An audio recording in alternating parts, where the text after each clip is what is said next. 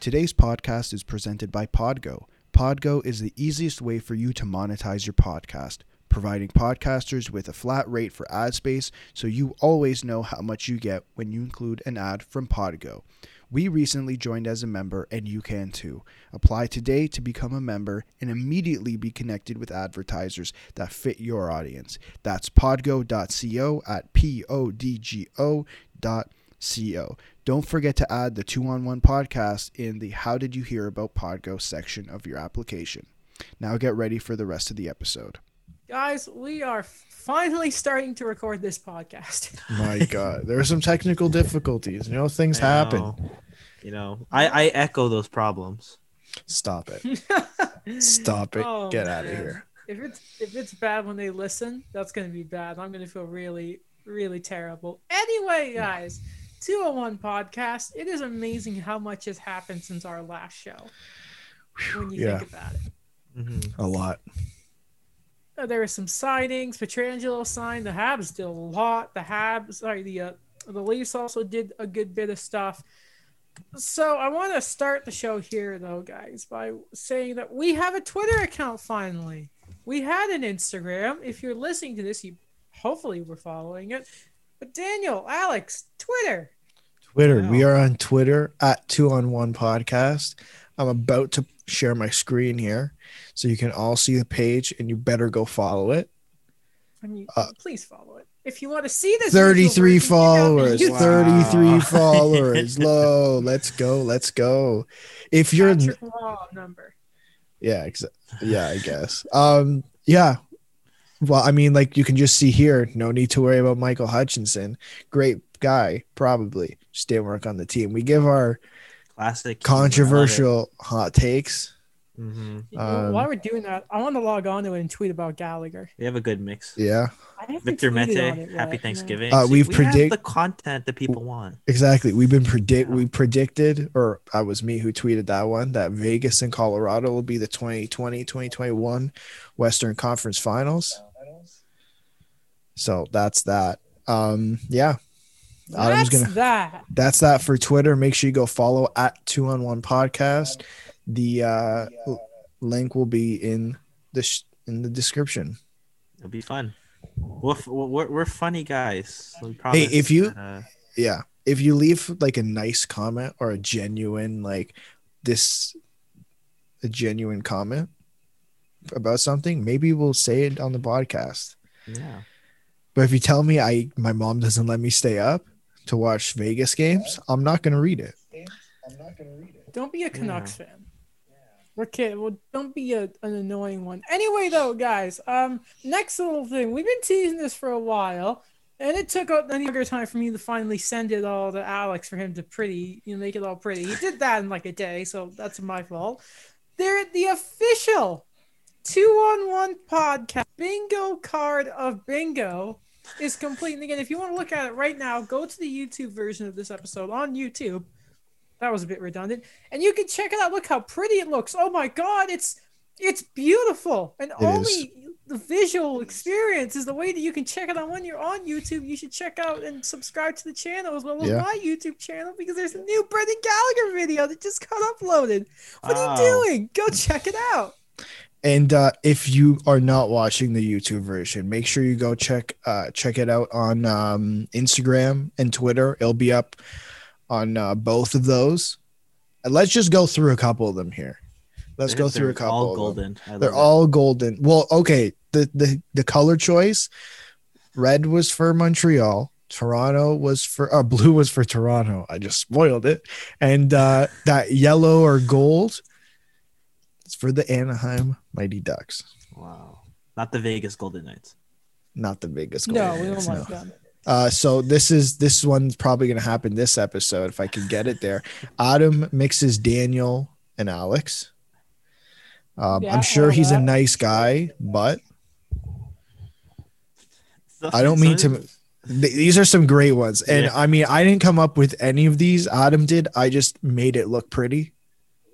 So shout out to Adam. He for did all the work. I, I just wrote down a bunch of things that yeah. on the podcast and thought, hey, Line what's up? Anyway, we, sh- we should, yeah, let's get to the hockey stuff. Um, There is sort of something unfortunate to open up the show. Um, we're not going to say who exactly wrote it. We're not going to cite, probably seen it, but don't go out and look. Don't click on the article that gives it attention. The only reason we're talking about this is because you can ignore someone's stupid take on Twitter about lineup decisions, but, you know, it kind of, I want to say almost belittling and accusing someone of faking gender discrimination is a bit is a bit much. Um, that's not where twenty twenty is. That's not where society really is. Um, there was somebody who wrote an article titled Faking Gender, sorry, Where Are We with Hockey Riot, Reporter, sorry, Faking Gender Discrimination, where a grown man, or apparently a grown man, this man, accuses Haley Salvian, who is an Ottawa Senators reporter, writer. She's fantastic, by the way. Yeah, Athletic. And if you want any proof yes. of that, read any of her stuff. And when Ian Mendez gives you the thumbs up, you're a pretty good person. Um, and accuses her of sort of twisting this D M that she got um, on Twitter and headlines it, again, faking gender discrimination. And the only part of this article I really want to mention to you guys is, quote, I don't know what it's like to be a woman in sports, and maybe Haley misfired because she's tired of defending her job and sex. But gaslighting hatred is a really expletive way to go about it.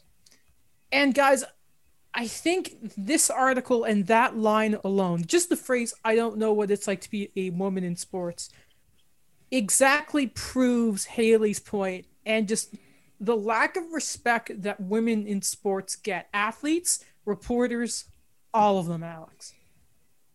Oh yeah. Um, I mean, I mean, uh, I don't know. I don't know where to start because it's such a. I don't know. Like I, I, I was thinking about it today because I actually I, I, I saw it this morning and I'm like, okay, before. Before we talk about it in the podcast, I want to think about how I'm going to put this because I don't want to get, I don't want to get angry about it. Because I don't think I'm going to be able to communicate it properly. I just, I think this is a really mm-hmm. bad way to look, look at things and pretend like these things don't exist. Like it's true. Like there's, there's a couple names. And again, I'm not going to bring them up. They just, they, they come out with flying hot garbage takes day after day after day after day. And yeah, they get some pretty, pretty bad comments, but we're talking about someone who asked a question about a legitimate question, asked about Jack Quinn going number five and what that would mean to the, to the Senators. And she's like, you, and this person said, you need to do a better job at asking Pierre Dorian questions. Is, we don't this even is the D M, by the way, yeah. not the person. Yeah. Yeah. Sorry. We don't even want Jack Quinn at number five. Okay. First off, you're not, uh, I listen, again, I could be very mistaken, but that person who's messaging in the D Ms is not a journalist. No, no, just, No, like if you knew the context of why the question was being asked, uh, Jack Quinn plays where? Ottawa sixty-sevens. Ottawa sixty-sevens. He's he was projected at the time to go top ten, is my understanding. Mm-hmm. So I think that's a very legitimate question to ask. Mm-hmm. I've heard people ask the dumbest questions. Like useless questions. Dumb's not the right word. Useless questions. No backlash. Mm-hmm. Like Daniel, you. Oh, sorry, oh, sorry. Go no, ahead, I was just kidding. Like this isn't even the. This is the second time this week, and we'll get to the trade later. The, Rachel Rachel Dory worked worked for the New Jersey Devils. She gave her explanation on what she thought of Joey Anderson. Someone in the comments goes, well, I think you're wrong on a couple points. And, you know, I cover the Devils. Okay, figure it out. Then someone asked someone, I, I don't know. I, I think it was either Mark. It might've been Mark Masters, or it could have been uh, one of Myrtle, Myrtle or Se- um, Siegel from The Athletic who put the quote up. Someone asked him about not getting the chance and about the, I, I think it was the grit. And he answered exactly as Rachel Dory said. There's, um, to throw it over to here, you hear Daniel, there is always a lot of people might say, well, guys, he didn't say anything about our gender. It's so clear, like, don't like the Jack thing, thing, Jack Quinn stuff. We've always heard the question, why do you do to shut down this player? And a male reporter will never get a D M like that, just calling calling them out for asking your question.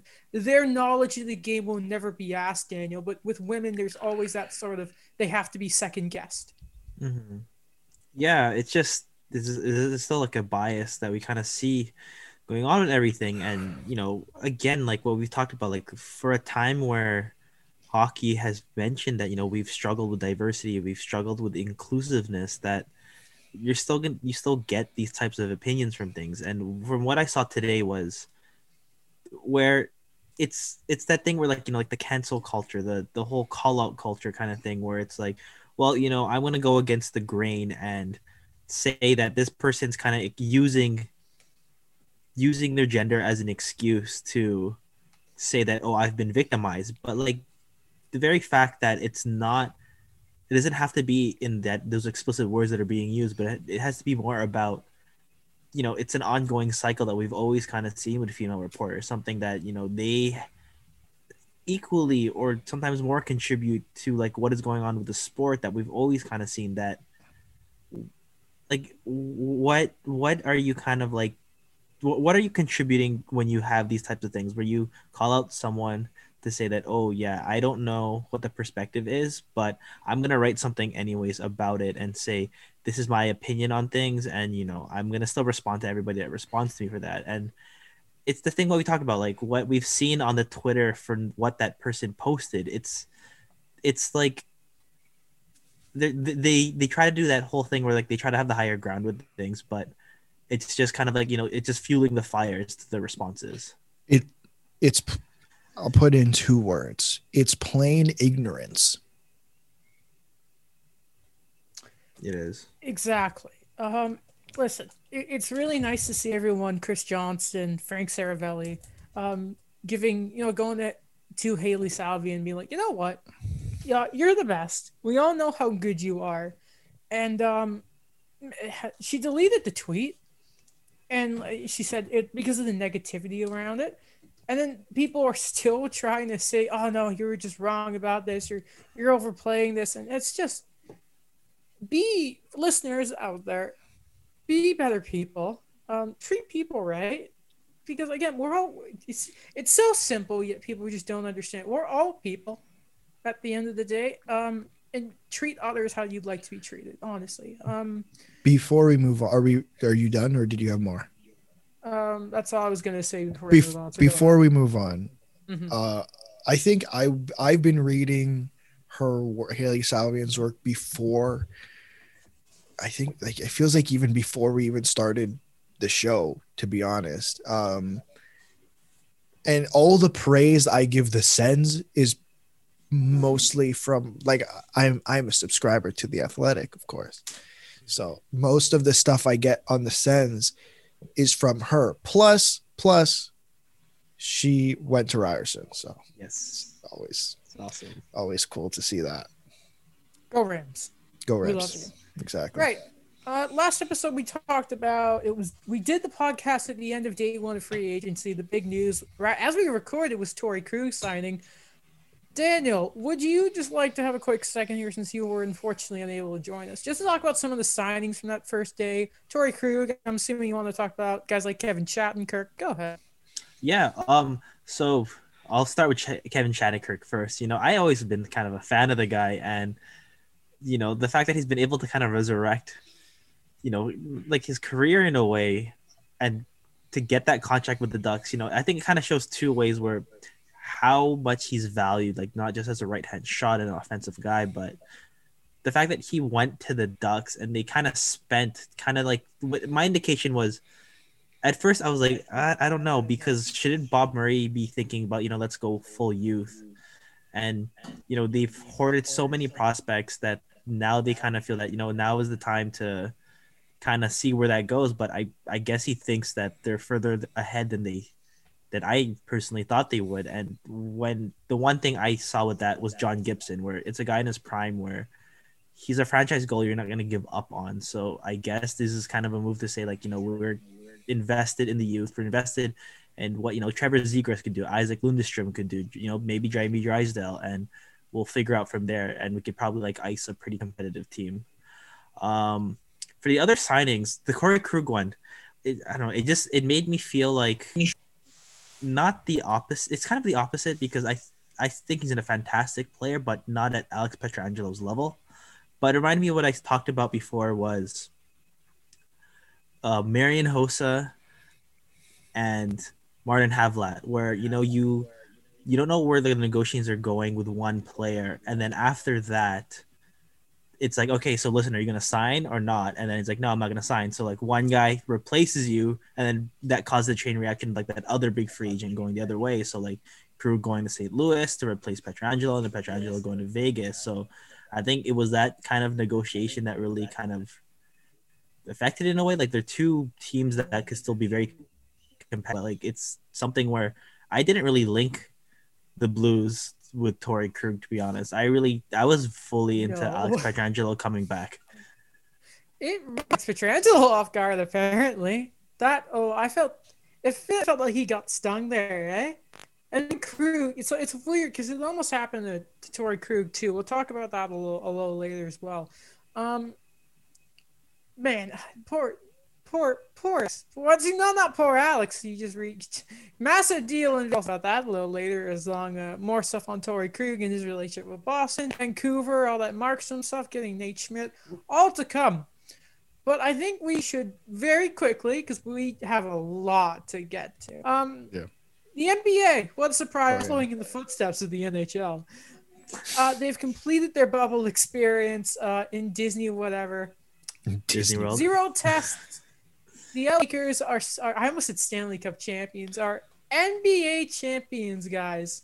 How the do L A Kings feel? Are N B A Very... champions. Though. Stop it. Why not? I don't You've know. Got the, the royal jerseys, Daniel. The game six, I don't know. Just, you know, game five. Where's where it's at? Game six is just. It was. Listen, kind of I'm no basketball fan. I'm no basketball fan. Like I'm not. I'm not big. I'm just not a big basketball fan. But uh, that was that was ugly. That was ugly. It was. I uh, I saw that the win out in the first or the second quarter was so lopsided. And I, I remember I did to the fourth quarter and saying like, "Oh, Jimmy Butler's got something to say about that," and then it was it was even worse. It's so, twelve uh, points. Oh, Jimmy. Hmm? Oh, Jimmy had twelve points. Oh, Jimmy. Oh, Jimmy. Everyone giving the N B A credit when it's like the N H L kind of already did this too, but yeah. you know. Well, they, they did. Before it was they, cool. Went, listen, listen. They they did the impossible. They did it in the middle of Florida. Yeah, that is true. After the and McDonald's only, only incident, one real yeah, yeah, mm-hmm. that and a, a player being accused of cheating on his wife. But messy situation with the N B A. So, guys, mm. a great way to open the show for me. The Canadians, after thinking to do anything, did all the things. Phone keeps oh. cutting cut in and out. Yeah, your if microphone's you... kind of. It's been cutting in and out. For I thought you a yelled into mi- it for a yeah. couple minutes. So you, let's we'll pause oh, it. We can well. get that figured out. Yeah. Whenever you're ready, Adam. We are we're okay, back. Yeah, yeah. Uh, so many. If you wonder what the technical difficulties that made this show uh, start so late, maybe my microphone. But we figured it out. Um, the one time the Habs do a lot of stuff, and it's not letting me talk about it. Um, with the biggest news of the day. And that is Brendan Gallagher has re-signed with the Montreal Canadiens. It's a six-year deal. The A A V is six point five million dollars. And this right after his agent came out and said, no, no, no, sorry, sorry, sorry. Just came out and said that negotiations had broken apart. Now, for those of you who don't know, it's funny that most of the time when you see stuff released about the Habs, the Habs themselves break it. Because stuff that they share that with Toronto and like the Islanders, that stuff doesn't get leaked. Yeah. So it was wild that it wasn't. It, I really believe it that it was a negotiation tactic by Gallagher's camp. And right away, all of a sudden yeah. they finish it up. Gallagher's got a video saying, "I'm so happy to be back," and it's back with Montreal. Um, we'll talk about Toffoli and, and Jake Allen in, in a second here. We're really just Tyler Toffoli, guys. But um, the Habs, heart and soul of the team, their longest-serving skater, and in this re-sign. I'll start with you, Alex. How do you like it? How do you like the deal, Brendan Gallagher? Um, I, I do like the deal. Like I'm not, I'm not going to bash the deal. I think six and a half for six years uh, for someone of his quality, I think is a very fair deal. I, actually, I think maybe, maybe not in the pandemic uh, free agency market. I think in a regular market, he would have definitely fetched a bit more than that. I, I could imagine he would in the market get upwards of seven million dollars. Um, but the reason I'm questioning this deal is how it sets up the future of the team. Because you just signed Toffoli, who we'll get to, can play left and right wing. You still have, now you have Josh Anderson, who you just signed, who plays an extremely similar game to Brendan Gallagher. You still have Jonathan Drouin. You still have Suzuki and Kotkaniemi, who are coming up as well. Plus, you have Caulfield, who's going to be in Montreal eventually. So at mm-hmm. some point in the future, you're going to have someone making upwards of four million dollars on the third line,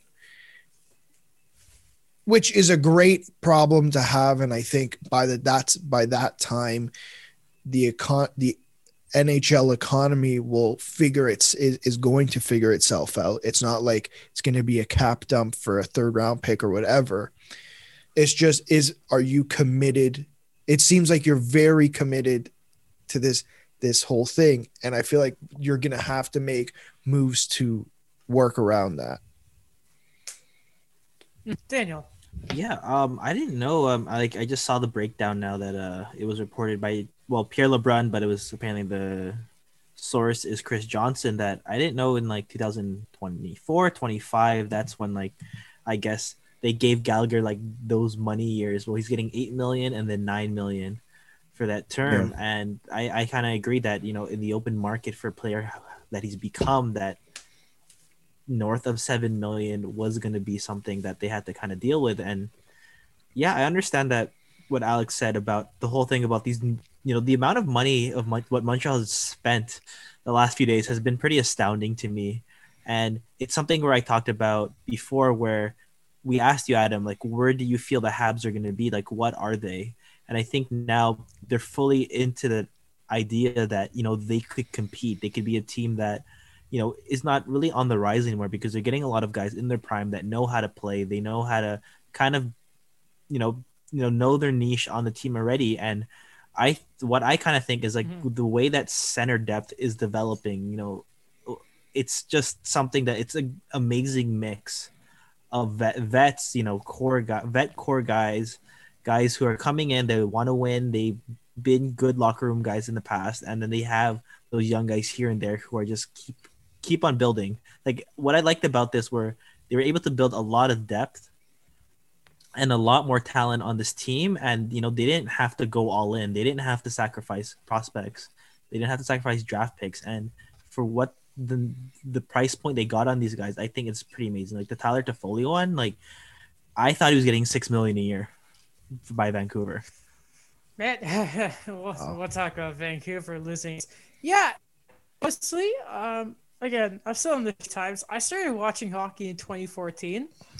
This is easily probably the best Habs team on paper that I have ever seen. Um. Your right of your offense consists of Anderson, Gallagher, Toffoli, and Yoel Armia is on the fourth line. Right. And then the left side is a mix of Tatar, Drouin, and then Paul Byron, who is a bit overpaid and he needs to get traded pretty soon. But um, him on your fourth line, him and Armia are, are both guys that are, are capable of twenty goals. And then Leonard, right. um, I love that fourth line. I don't know why really... something. Oh, go on. Just something about the quality uh, you know, of that fourth line. You know what? Line. It, it's it's cutting it in. It, out. It could end up being like. Is it? Oh my God. A little bit. A little bit. Yeah. Okay. Every every once in a while, Jesus or it's God. Just me. I don't know if. Oh, it's... sorry. I thought I was interrupting too much. no, no, Dan, pause. But do you hear? If, is it just me? I thought Adam was. was I thought he was stopping purposely, oh, but yeah, I okay. can hear it too. Yeah, okay. Okay. Where like I could see your lips move, but I don't hear anything. That that's fine. Yeah. I, I can add something as Adam's trying to um, figure it out. Unless Daniel, you had something to say.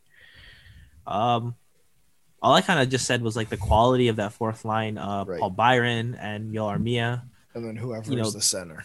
Yeah, it it I think it's arguably better than and cheaper than uh, what the Islanders are fielding right now with that no, fourth line. Don't talk bad about them, okay? You're not allowed. All right. The Lou Is Bob, that sounding any better? Yeah, it's not the sound. It was just cutting. It cuts in and out. It's I can't predict it. It just kind of happens. I'm, okay. Well, um, if it gets bad, I'll bring it up. Do. That's okay. If it gets bad, okay. I'll bring it up. Um, yeah. You know, I had a quick sort of um. Oh, just there cut we out go. It. Yeah. All okay, right. I, I, I'll go. I'll I'll I'll talk quickly. Um, uh, I'm just gonna use my max mic, whatever. Yeah, I no can't. Worries. All right. Um. So what I quickly put together myself was like, you know, the fourth line center for this team is probably gonna be Jake Evans, and a fourth line, yeah, could be Armia or Byron down there, or hell, you could put Lehkonen down there. I mean. If you want to move up Byron for the speed and that. Um, but quickly going to Toffoli, yeah, he also – this came out of nowhere. My – oh, I dropped something. I'm sorry. I think I, I told this to Alex and Mike, but I didn't say this to you, Daniel. I can say this on the show. Hopefully my brother's my brother's girlfriend is not listening to this. If you are, Janine, turn it off. Um, my brother, when the Toffoli sign, uh, tr- like signing um, happened, was announced, he was on the phone with us because he is he was getting like he was asking for the blessing to propose to his girlfriend from her parents, and why he's telling us about everything like the how they had said yes. I opened Twitter by mistake and I saw the Toffoli signing, and I got in by a bit mistake. Of trouble because I was so excited about it. Meanwhile, my brother is just being like, "Oh yeah, I can propose to my girlfriend." Yeah, by um, mistake. He signed for mistake. four years, four point two five a year. He signs for. At least um, my brother plans in four years. I'm like, okay. What? Two different stories going on there. Yeah, yeah. Sorry. So, yes, Tyler Toffoli signs with the Montreal Canadiens. They needed scoring. Uh, Josh Anderson was not enough. But they get Tyler Toffoli, who has scored between either twenty or thirty-one goals once. The only time he has it um, was either shortened season because of injury or whatever, or because he had to play on the L A Kings and they were garbage for a season. So this has been – another addition to the right side of the Canadiens. Your guys is uh, sort of feeling on Toffoli. Big name. Uh, yeah. Uh, twenty, twenty-eight. Um, again, middle-loaded contract. I think he he fits what the team needs, right? Um, you know, he adds that needed depth that we've talked about for a while. Um, you know, he does have that scoring touch when they if they need it. Now, I, I saw, I don't know if you, you did your own line projections, right? Did, oh, am I, Adam? Yeah, you're cutting out. You're cutting out, Alex. Oh, am I cutting out? Okay, give me a second. I'm going to pause it. I'm going to try something. Two, one. Um, sorry, I cut out, and it's a great night for technical problems, apparently. Um, yeah, Spooky like I was night. saying, as like I was saying before, it's a really good pickup for the Canadiens. I think he brings the grit and he brings a scoring touch, which I think both are what the team kind of need. Um, I had Daily Faceoff. I went on Daily Faceoff. They had Toffoli next to Suzuki and Anderson on the second line. So uh, my understanding is Toffoli can play both the left and the right, which I guess is uh, good for them. I don't exactly know what, Adam, you were thinking where Toffoli would slot in the lineup. I actually had him on the second line with Suzuki and Drew, and then I moved uh, I moved Anderson down with Kotkaniemi. Right. So, uh, I mean, I think you can go with any combination. Yeah. Um. So, I mean, just based on these two signing, these two signings alone, the first thought that came to my mind, and it really came to my mind when you texted me that Gallagher re-signed or sent a Twitter message, whatever you did. In my mind, this re-signing... Tatar's not coming back, and I think we kind of knew that before. And I don't think Deneau's coming back either. Really? Why not Phil Deneau? Well, first off, he doesn't. Apparently, he wasn't happy with this, the minutes, right? That is all right, that, all right. Okay. Or is that he's going to be back on the? He's going to be back on the top line to start the season. That was just, okay, right? But. Yeah, that happened, right? Let's yeah, be clear. Six, I six understand. games of a playoff round. I isn't understand. I understand. Like, but now yeah. they they're still gonna have forty-eight or sixty, whatever, two games. You're gonna how? Okay, how long? What? We've had the discussions. What is Philip Deneau gonna make on his next contract? Six point five. No, he's wow. a center. No, if okay, Ryan Faxa um, only got three point five, then. I you, you don't I, I don't know. So That's how much does he? So how much he makes three million dollars now? What does Phil Deneau make on his next contract? Uh, I'm saying, what did Pajot sign for? Five. Five. Five around yeah. there. So you we're assuming within the next year or two, Philip Deneau is going to be your third line center, right? Suzuki and Kotkaniemi are going to be your first second line centers. You can't have a third, and New York's going to figure this out eventually. You can't have a five million dollars player as your third line center. What's really funny is before this podcast, we were having this discussion, and I thought we were going to talk about this later because I was not ready for this. And now I am in the middle of doing, listen, it's, is it, I don't know. I'm not saying I mean, you trade you him. You have to, no, no, God, no, right? You do not do that. But I think you can, I, I think, and you know, I saw it happen in Toronto that both Lou and Dubas got garb- got crapped on for letting J V R, for letting Bozak, um, and a couple other guys walk right to free agency. Komarov. No questions asked. Komarov, right. Yeah. But you have to think about it for the future in this case scenario. You're not going to pay Philip Deneau five million dollars on a longer-term contract when you know in a year or two he's going to be a third-line center. So I think we what? knew Tatar was gone, right? We've had that discussion yeah, before. Gone, yes. I think yeah. a couple episodes Reclamation ago. Prize from the Vegas Golden Knights. Right, and yeah, I think cool, yeah. great, great what he did in Montreal and great what Montreal did for him. But if you know you're going to be a third line, he's going to be your third line center. I can't imagine any world where your goalie's making ten and a half and, and, and other things considered, other guys have to get paid eventually. Right. I don't think it's viable to like in on any team. This isn't Montreal specific. This is Toronto, Anaheim, the Rangers, the Islanders, whoever. Your third line center should not be making five million dollars. Mm-hmm. I Unless know not, tr- yeah. Sorry, go ahead, Daniel. Go I ahead. know he's not there, but I just thought Brandon Sutter. Oh, don't Gallagher is better than Brandon. I mean, I don't uh, know, just the the comparable in terms of the money. Um, I think one thing, if it does happen, um, if they do ha- end up going with that decision, if they're like to make it work, Jonathan Drouin's gone, uh, and right. even that, I think this could be his last season if he doesn't fully prove it. Um. We can touch on it quickly. Um, the Canadiens, uh, you need a second goalie, obviously, uh, ex- exposed for the expansion draft that is happening next season with the Seattle, as in, sorry, twenty twenty-one twenty twenty-two. Yeah. Got its own mixed up. Um, and before that, the Canadiens have extended Jake Allen. No one thought this is going to come to a two-year deal. He gets two point eight seven five per season.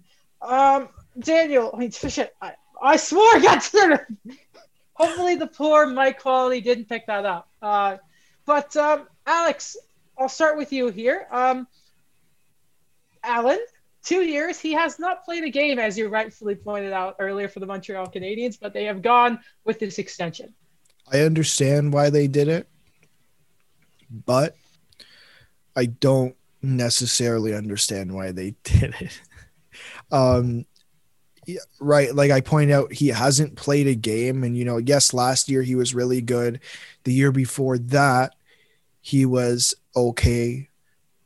Like that's why Binnington ended up becoming Binnington, because Jake Allen was, wasn't good. And I'm not saying that's what's going to be the case next year.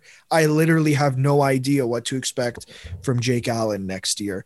Um, that's why I'm a bit weary of the contract, and and I know you can go out and you can you can trade it, and obviously in this case I think if you get pennies on the dollar for him, it really doesn't matter, um which you're gonna get pennies on the dollar for him. Just even if next season Seattle doesn't take him and you want to trade him, Primo's ready, you're gonna get pennies. It's just the current market we live in. Ryan Murray went for a fifth round pick. Marcus Nuyvar went for Cliff Pooh, who I, I haven't heard from since he got traded for Jeff Skinner. Right. So I understand why they did it.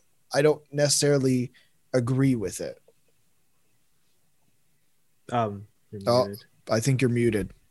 Whoops. Uh, Daniel, we do know Kaden Primo was the goalie for the American, the American, yeah, Americans, uh, in the World Juniors, yeah. So uh, another part of the deal, obviously, is if he doesn't get claimed, Jake Allen by Seattle, um, that maybe Allen could be used to, like, just because, of course, Primo's only twenty-one. Uh, that you over-ripen him as a goalie. Yeah, I think that that's probably the perfect situation for them to do it. Um, I don't think that they sh- in what they have right now or what they would want to do with their prospects, they wouldn't want to rush Kaden Primo. I know he's played already a few games here and there, but what I kind of felt with the Jake Allen signing was it has to, I think it just, what his character is, it kind of just speaks volume of how this deal went down, like what everyone kind of talked about, where, you know, the rumblings in the Saint Louis locker room, they didn't really like that he got traded, that he was a high character guy. He was someone that, you know, once he lost his starting position, you know, he was like fully on supporting Jordan Binnington throughout their Stanley Cup run. And mm-hmm. what I feel now, what they get with Jake Allen is he's in a situation where it's just perfectly catered to him. As much as I like the guy, he's not a starter. He's not someone that the Blues, I don't think, could have won with, like, you know, I know he had like the odd playoff games here and there this year, but for what he's probably going to be capped at, where he's probably going to play like thirty or more games, that's just something perfect for him. And for where his age is and for the cap that they got, I think that, you know, finally they got something that is going to really help Carey Price through these next few years. That it's something that it just, it's, it just speaks stability. What we talked about before with the wingers, with the defensemen they've been bringing in, it just speaks volumes to, like, you know, this is a team that's more balanced. You know, like there's not a lot of glaring holes on this team anymore. Like I may argue that, you know, maybe not right now. They don't have a true superstar offensively, but it doesn't really matter for me at this point because of the quality that's just already there. Mm-hmm.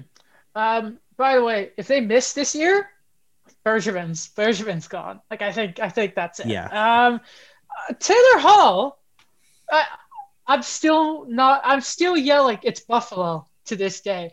Taylor Hall signs a one-year deal with the Buffalo Sabres for eight million dollars, fellas. Um, I started with Alex last time. I'll start here with you, Daniel. Um, why? Why? This reminds why? me of... um.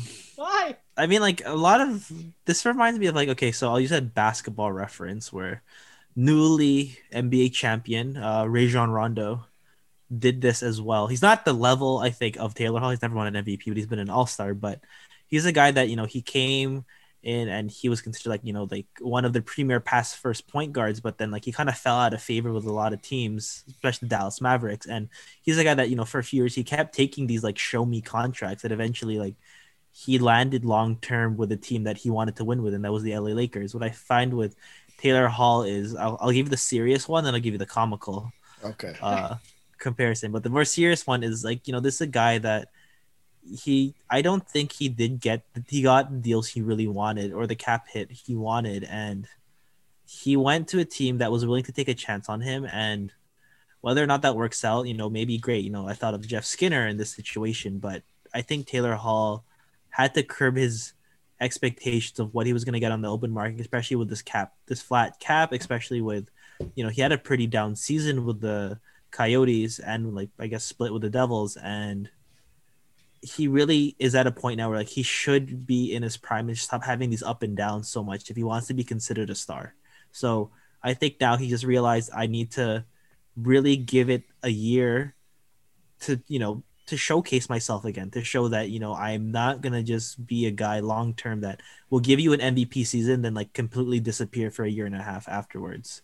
And my comical one is, this reminds me of an N H L video game signing where, you know, sometimes the big free agent people stay on for too long yes. in free agency. Yeah. And then they take on, like, this really random one-year deal with, like, a team that doesn't even, like, you know, like, they would sign two goalies to, like, max deals. Like, it just reminds me of that or something. I always see Alex Pietrangelo do that in N H L twenty.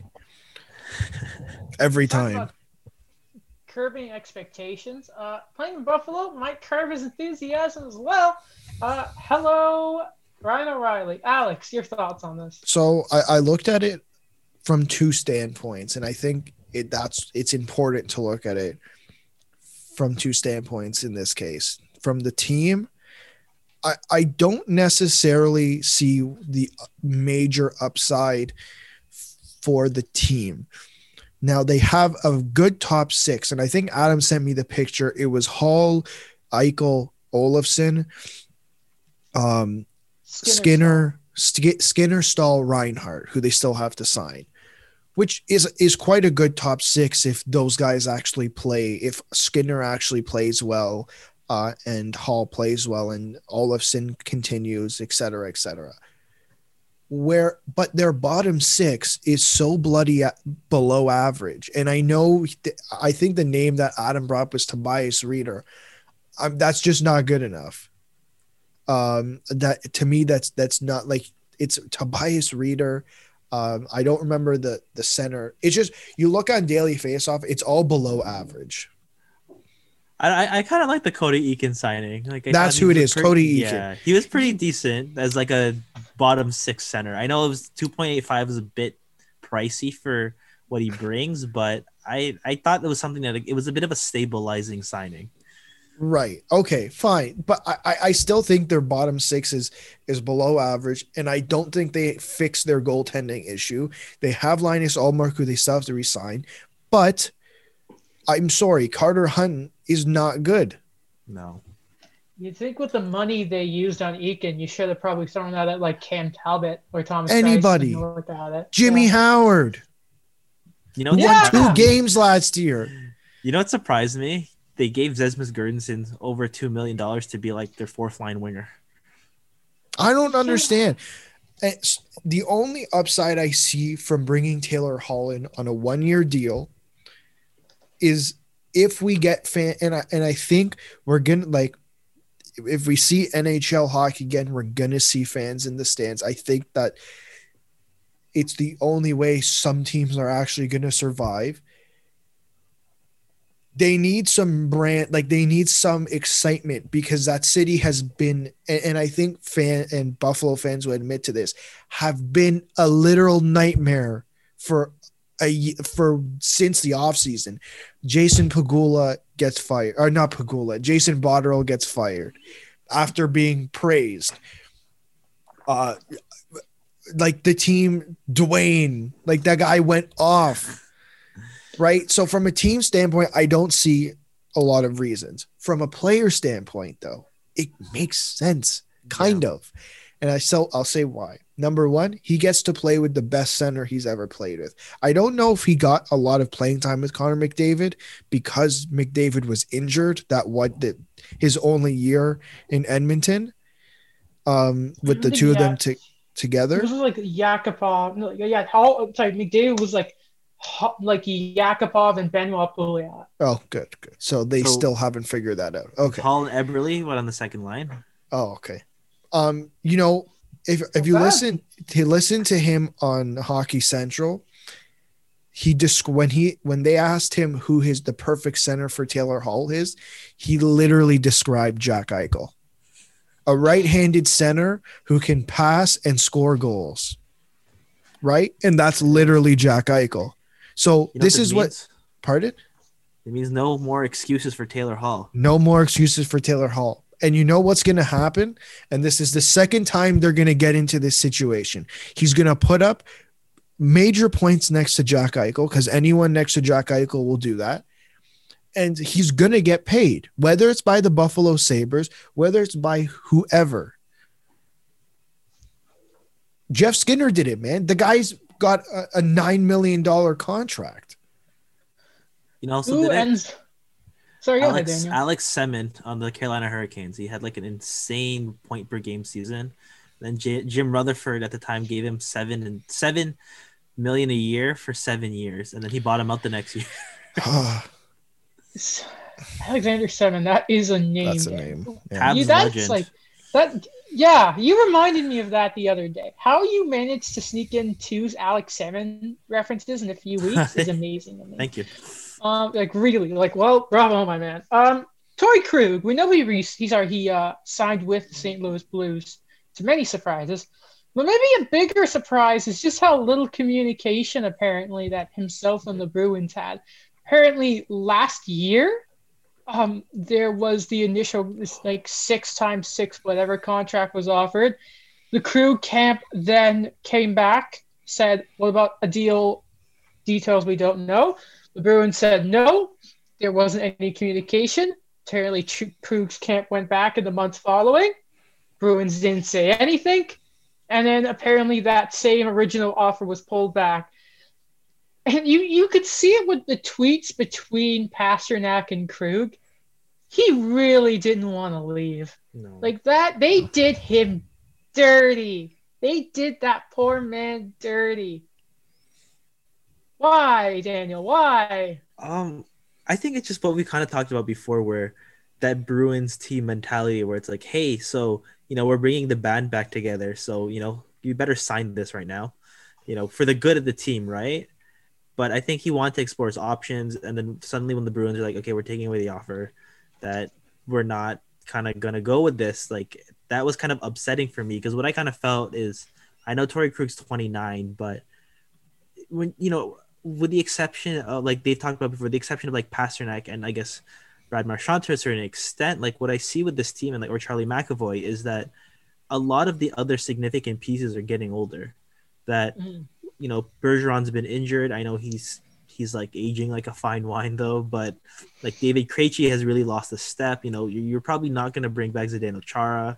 Um, you know, Tuukka Rask, he he's been good, but you know this guy's kind of getting up in age as well. And what I kind of saw with Torrey Krug is, he was going to be that bridge of the future. You know, he's, he was going to be a guy that, you know, once the Bruins for somehow have so many prospects coming up that he was going to be that bridge where, you know, we're going to see this model of consistency that they didn't have to tear everything down. And if you have someone like Pasternak, you have someone like McAvoy, you don't do that with this team because those guys are already building blocks. So from the Bruins perspective, I really thought it was kind of unfortunate and the way they kind of dealt with that, because like, to be honest, I really see their window, what, two, three more years? I think yeah. they know that too. I'd say two, but I, yeah. You really think that Char is gone? You don't think they're bringing him back? I don't, I don't know. Okay. Like, it's a bit, a lot, bit mum on that. Even if they bring him back, you still, you, he's not the same Zdeno Chara. He's forty-three years old. I do wonder, because I remember I said on the show, I thought that Dallas were insane to give Pavelski that contract. But San Jose, you can say what you want about goaltending.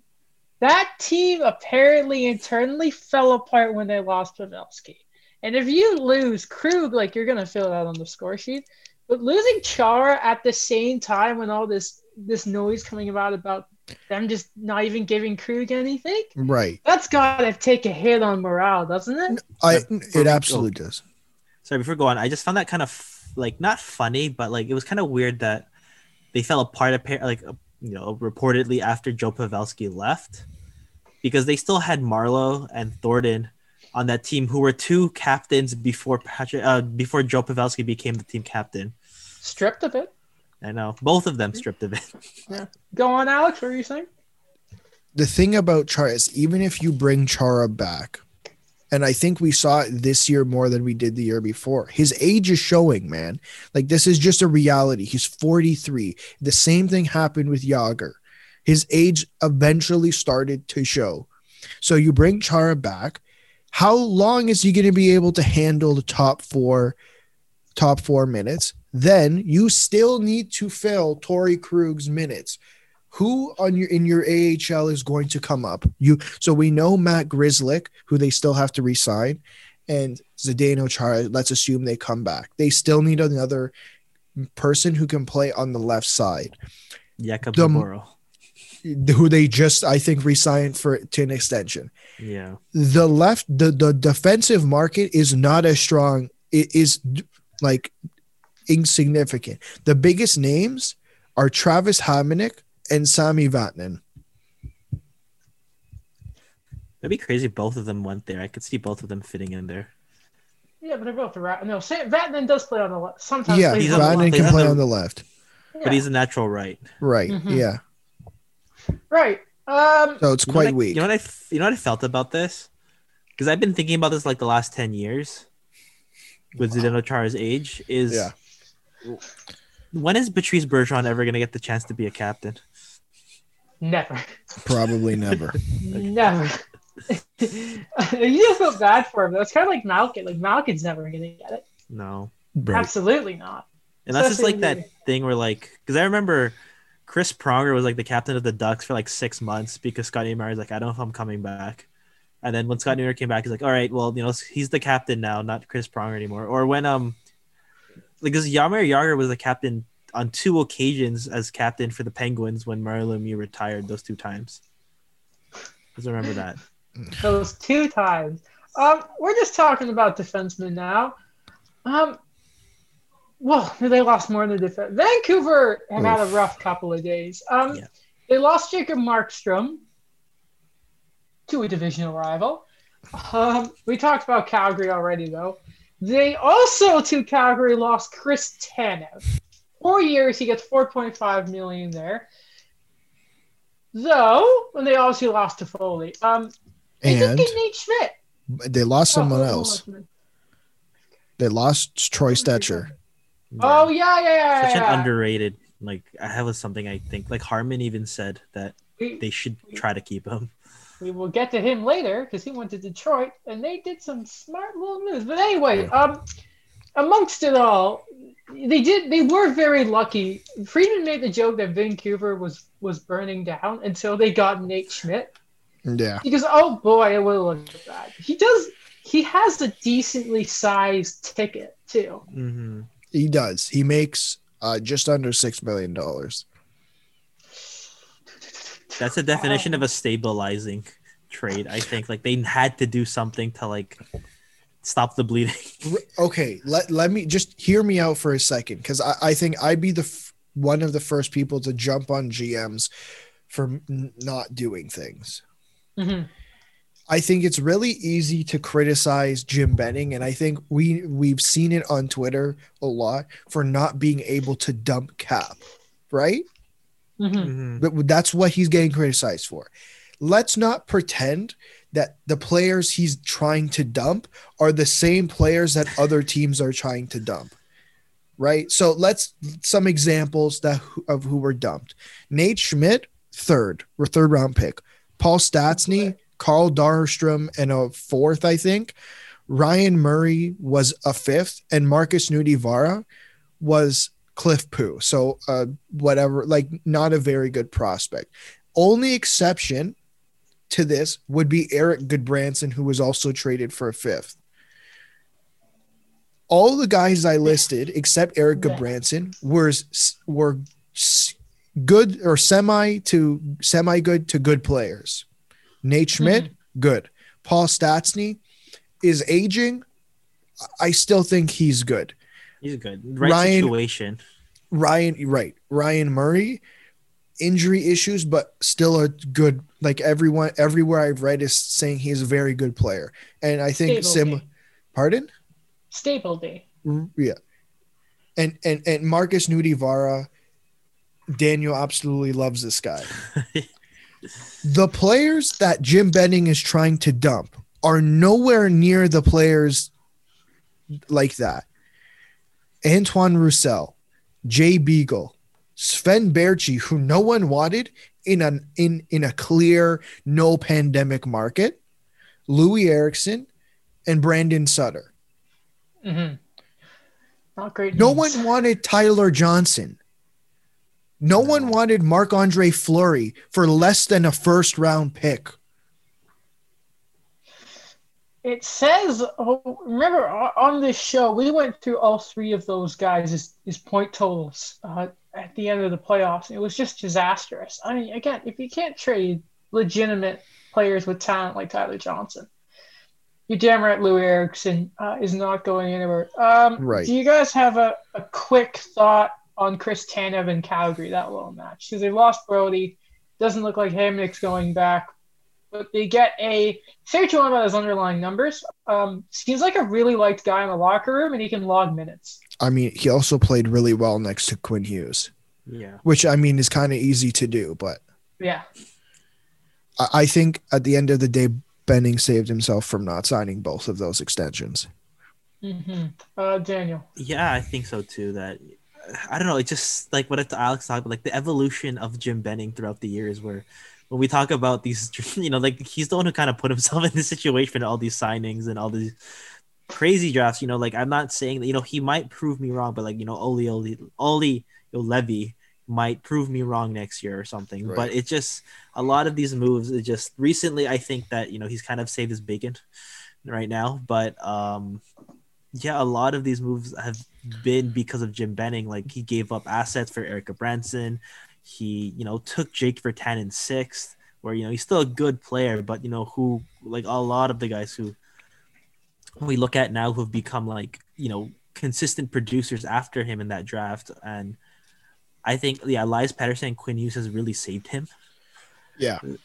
But what the way I see the Canucks too is just, I don't know. It's like, I think maybe I'm just a bit more cynical with this. We're like, yeah, maybe he saved himself this summer, but it's just kind of been a thing where like, you know, you, you kind of have to do these, you know, affirmative, affirmative moves now because of what you've kind of made into Vancouver, like what's going to happen for them cap wise in the next like year or two.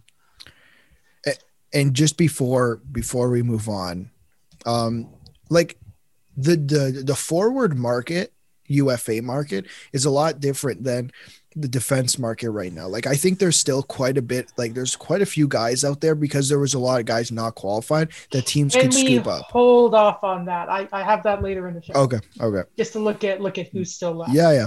No worries. And you know, they still have to sign Jake Virtanen, by the way. Right. Um, by the way, back off Vancouver. He's nothing close to Brendan Gallagher. Go away with that trade speculation. Um, no. Man, I'll tell you who's making moves. Colorado, they uh, few re-signs here. Andrei Burakovsky. I thought this may have been a bit of a troubled negotiation.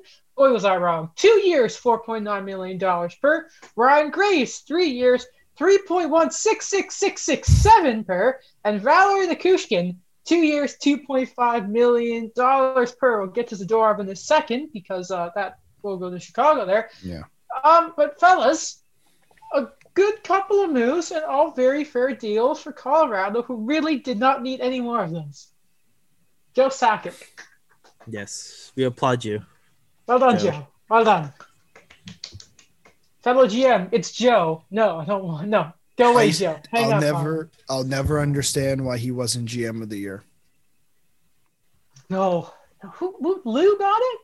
Yeah, Lou Morello. Oh, you know who I don't have on this? They got Devon Taves. Yeah. Ew. Oh, my God. I forgot about that. For quite a steal. Wow. Devon Ta- Devon Taves for two second-round picks? Yeah. I think so, yeah. Yeah. For not- nothing. Um, That's pretty nothing low second-round picks. Yeah. That, too, hopefully. Well, not, yeah, yeah. Whatever. Okay. Um, do you, Daniel, do you want to go first, or do you want yeah. me to go?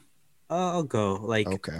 you know, this is already an exciting team that we got to see, you know, that, you know, we really, Adam especially chose them coming out of the West. And, you know, it's, it's what it's kind of speaks volumes to the fact that, you know, they're not satisfied at where they were. They wanted to keep adding, and they were very smart about it in terms of the cap, in terms of the assets. You know, they had to move, like the two seconds was a steal. And it's like that thing where, you know, you lose one player and then you replace him with another guy that, you know, I personally think like Devon Taves, he fits that system a lot better than I'm, I'm trying to like, not to like with Zadorov, like being shipped off. And, you know, they're, we, we, we've talked about before, like, I think we talked about this a year and a half ago in the summer where, you know, they have that, that amazing first line that has, we've seen it break up here and there, but Nemestikov when he was there, when Vladislav Nemestikov was there, but what we've seen now is like that depth they have aside from the McKinnon line that they keep on adding, and they they're not a team at all that's, you know, cap crunched or, you know, gave up the assets. Like, you know, we're still waiting for Alex Newhook, Newhook and Martin Kaut to really like break in, or, you know, Bowen Byram or Connor Timmins on that defense. You know, like their goalies are another thing, but like I'm just gonna praise them for the positives that are there right now.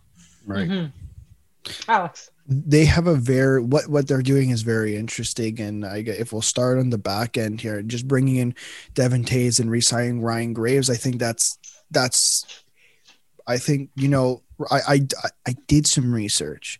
Ryan Graves spent most of his time playing alongside three players. Cale Makar, four hundred ninety-one minutes. Sam Girard, one hundred thirty-seven. And the former Avalanche, Nikita Zadorov, for ninety minutes. I mean, if you can get a partner to play with Cale Makar and you just know that's the guy you're playing, I think you're absolutely set. And I think the fact that they were able to get that in Ryan Graves at three million dollars is a pretty good deal. Getting Devon Taves um, for two seconds, whatever you're going to have to sign him to, it's really not going to be that much of an issue. Um, and right now, Daily Faceoff has him on the third pair alongside Ian Cole. And I mean, Connor, like Daniel was saying, Connor Timmins could come up. We don't know what Bo, like what Bowen Byram will look like next year. So I think their D is pretty damn like clicked. Like we know mm-hmm. what it's going to be, and there's still pieces that aren't maybe ready yet. Their forward core is insane. Like Valerie Nishushkin, who's making two and a half right now, is slotted on their third line. And I mean, a fourth line, sorry, on Daily Faceoff. So, I mean, he had twenty-seven points last year. And right now, I think I see him more as a bottom six guy. I think maybe the third, I think he's a third line guy. You know, he could be along, alongside, I don't know, J T Compher and Tyson Yost or who, whoever that may be.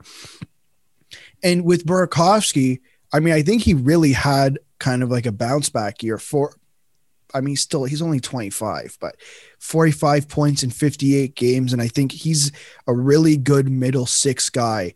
And this year, I think he spent most of his time on the third line, but he did make that jump to the second line when there was all those injuries. And I wouldn't be surprised if he's on the second line this year next to Brandon Saad and Nazem Kadri. Mm-hmm.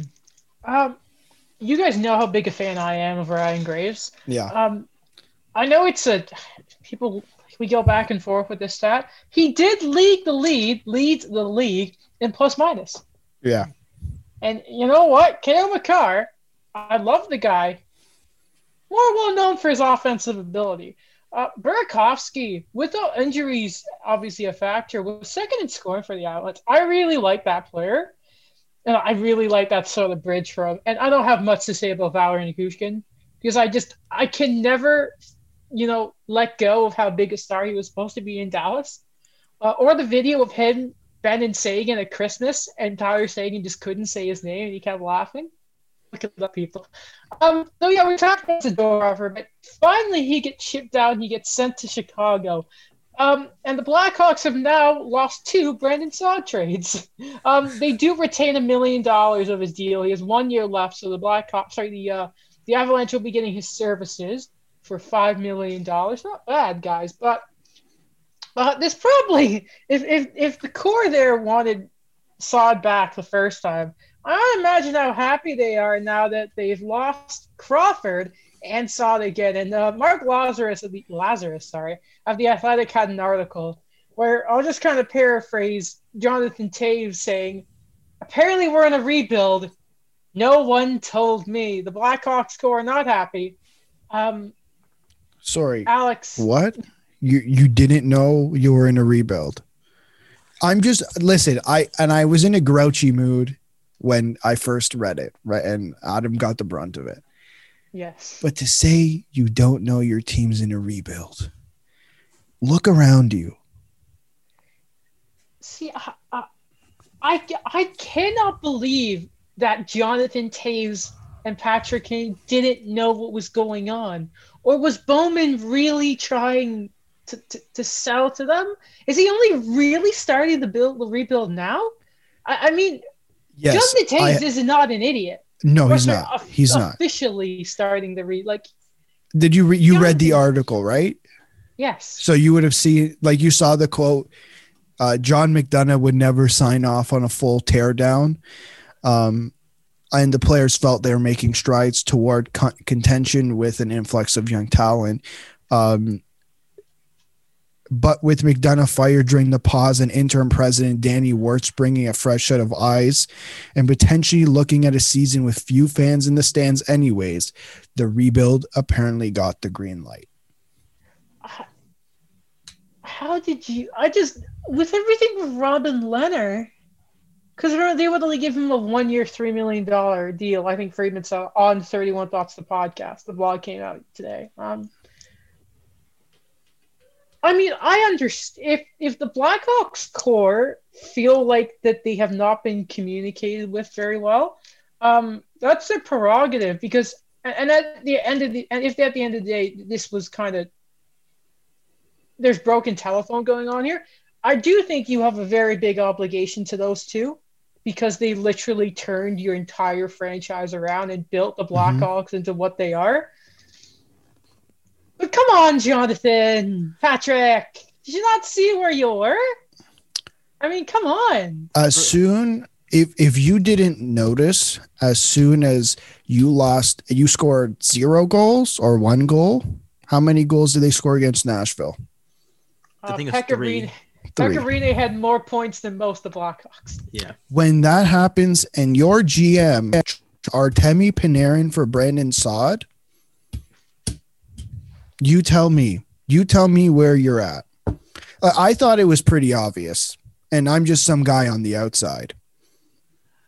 The way I kind of see it is I think the team was kind of misguided the last two years because they had that whole thing where they were still pretty good, but they weren't winning when they kept bringing back, like they kept bringing the band back together, right?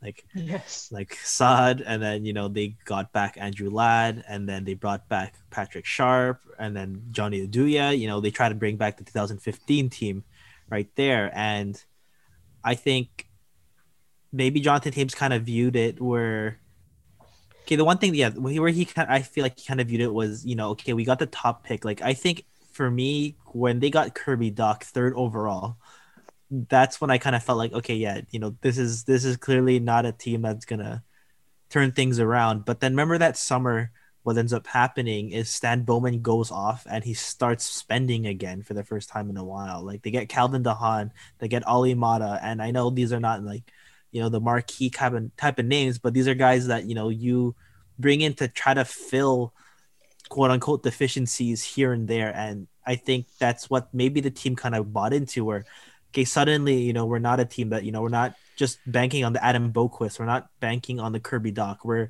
looking to find certain pieces in the market. And it clearly did not work. Like when they got Robin Lehner, I think maybe that was a signal to Jonathan Toews, to Patrick Kane that, hey, we're trying to do something consistent, where at the time was a good signing. But yeah, when they traded him eventually, it's like Stan Bowman, you know, folding again, like in less than a year. So I think maybe that there was that sense of hopefulness before COVID. When you when you're trying to fill deficiencies with Calvin DeHaan, Oli Mata, Slater Cuckoo,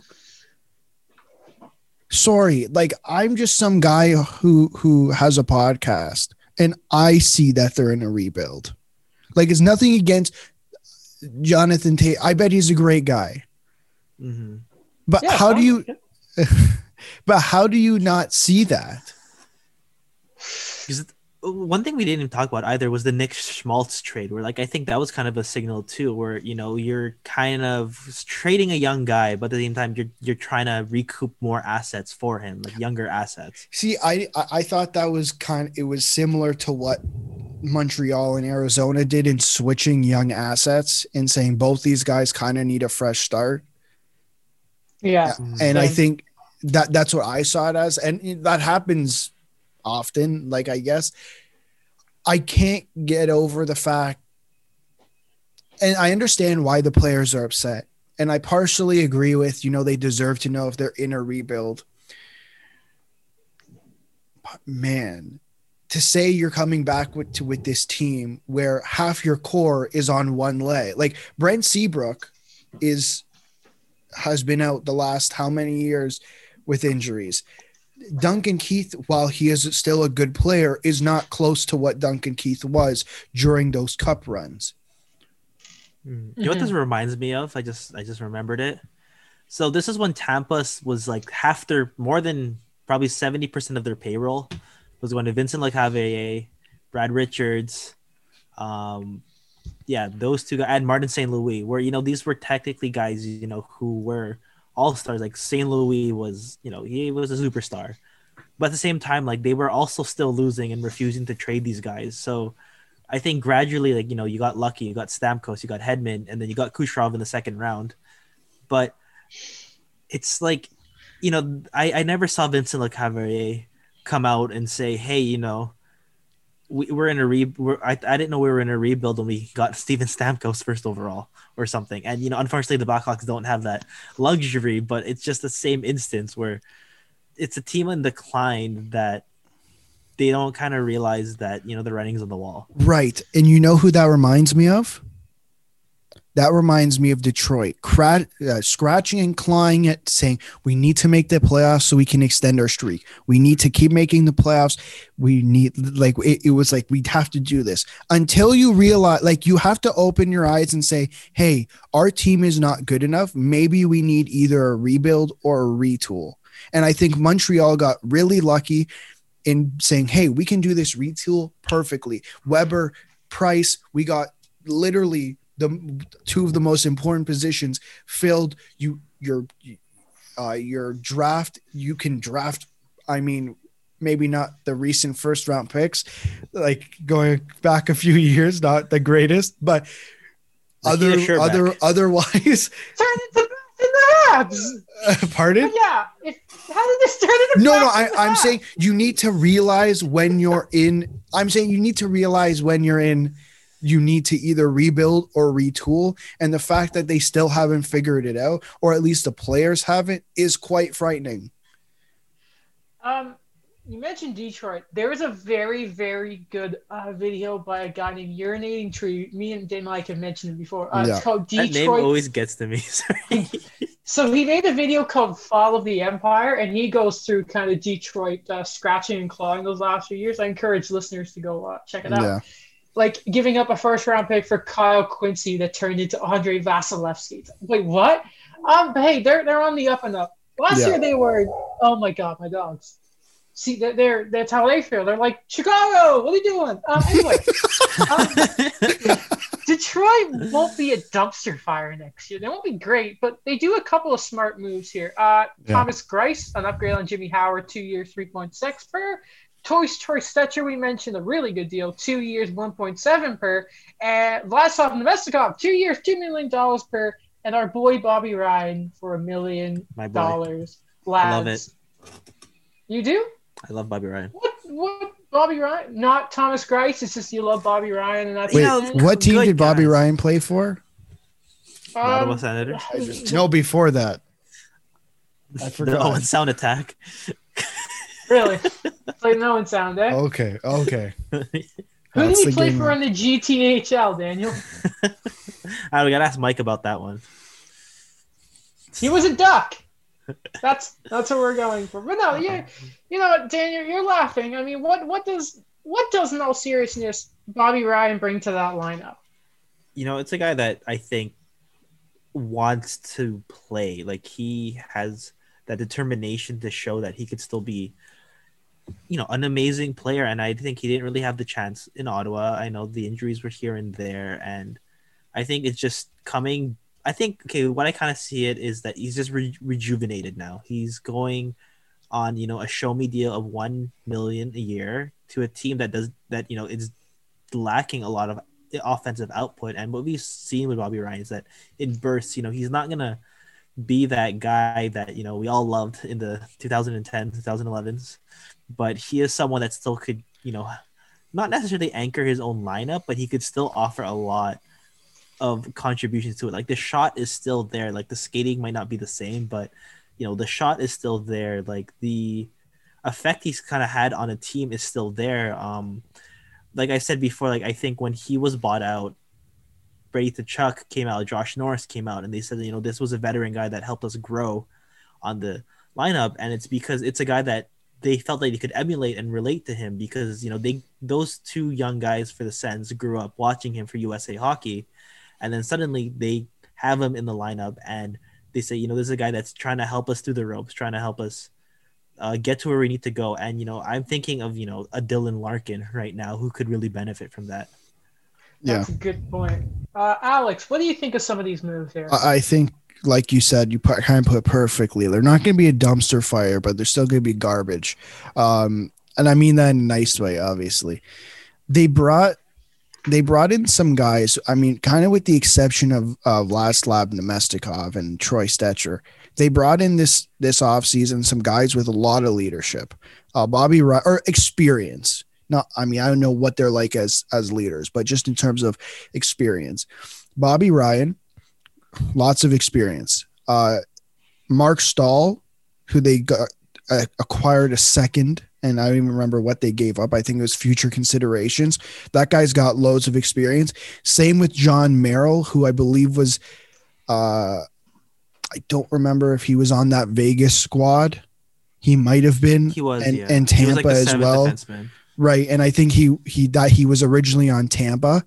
That guy, lots of experience. And Thomas Greiss, who I think him and Bernier, I mean, they're not the worst tandem. Um. But they're not the best. I think they're interesting moves for both teams. Mm-hmm. I have to say a fun or fact for this team. On. Sorry, just yeah, random. What? But we like we don't have to expand on it. It's just a fun fact. Okay. okay. John Merrill was a second round pick in two thousand ten by the New Jersey Devils, and that was a pick they acquired along with Ilya Kovalchuk from the Atlanta Thrashers. Really? Yes. I like those kind of facts. Wait, um, I'm just I'm just curious why that was just for Adam. Okay, I'm sorry. Uh, I'm just. I, I thought there was trying, a reason. Sorry, I I'm looking, I'm looking for the Ilya Kovalchuk connection to the ah, Leafs, but I, okay, I can't. Okay. I can't find That's it. Okay. No, I understand. Well, you know, the offseason is young. He might still I, sign with Toronto. We don't. I know. I understand. Probably not. Probably not. I, by the way, he's like he, Rip Kovalchuk. I remember so happy that he could be coming back, and he's just disappeared. By yeah. the way, you know what I noticed about my YouTube channel? Uh, Tell I me. thought you, you guys would get something funny about this. Um. I've, I've started getting someone who regularly comments on it. His name is Dan Jarvis. Oh. He just left a comment because I mentioned Elliot Friedman in the video. You'll hear it, obviously. Yeah. Um, and he was like, "Elliot's an idiot. Typical Toronto media. Gally wasn't going anywhere." Ex- and I was like, "Oh no, oh dear, no." Yeah. Daniel, you know what you have to do. Daniel knows what he has to do. This is unacceptable. Get the comments going. Get more eyes on the video. Um, Though, you know, like, I didn't realize how old Thomas Greiss was by the way. thirty-four? I was like, damn. Good yeah. for him. Um, and Stetcher. What a steal. What a steal. I, Man. Suck, yeah. suck at Vancouver. Sorry about that. Not really. At that price. Mm-hmm. Um. So where are we at time-wise, Alex? Uh, We've been going for uh, just under an hour and twenty minutes. So would we like to cut it off there, and then we'll start the next episode with the Leafs? Sounds good. Yeah. All right. So uh, well, let's end the episode. Well, listeners, um, you, you've liked what we've talked about, I bet. Especially if you've been listening this long, you must. Um, tune in for our next episode, which will be soon. Just because we've been going so long, we we kind of thought we would be um doing another episode. If you're here for the Leafs content, check out next episode because we'll be opening, talking about The Armenian army is building, ladies and gentlemen. Zach Bogosian is a Leaf. They've gotten some nice little go. moves going on. Johnson's deal, Jimmy V C. The, the sweepstakes are gone by. William Nylander should be traded. We're just kidding.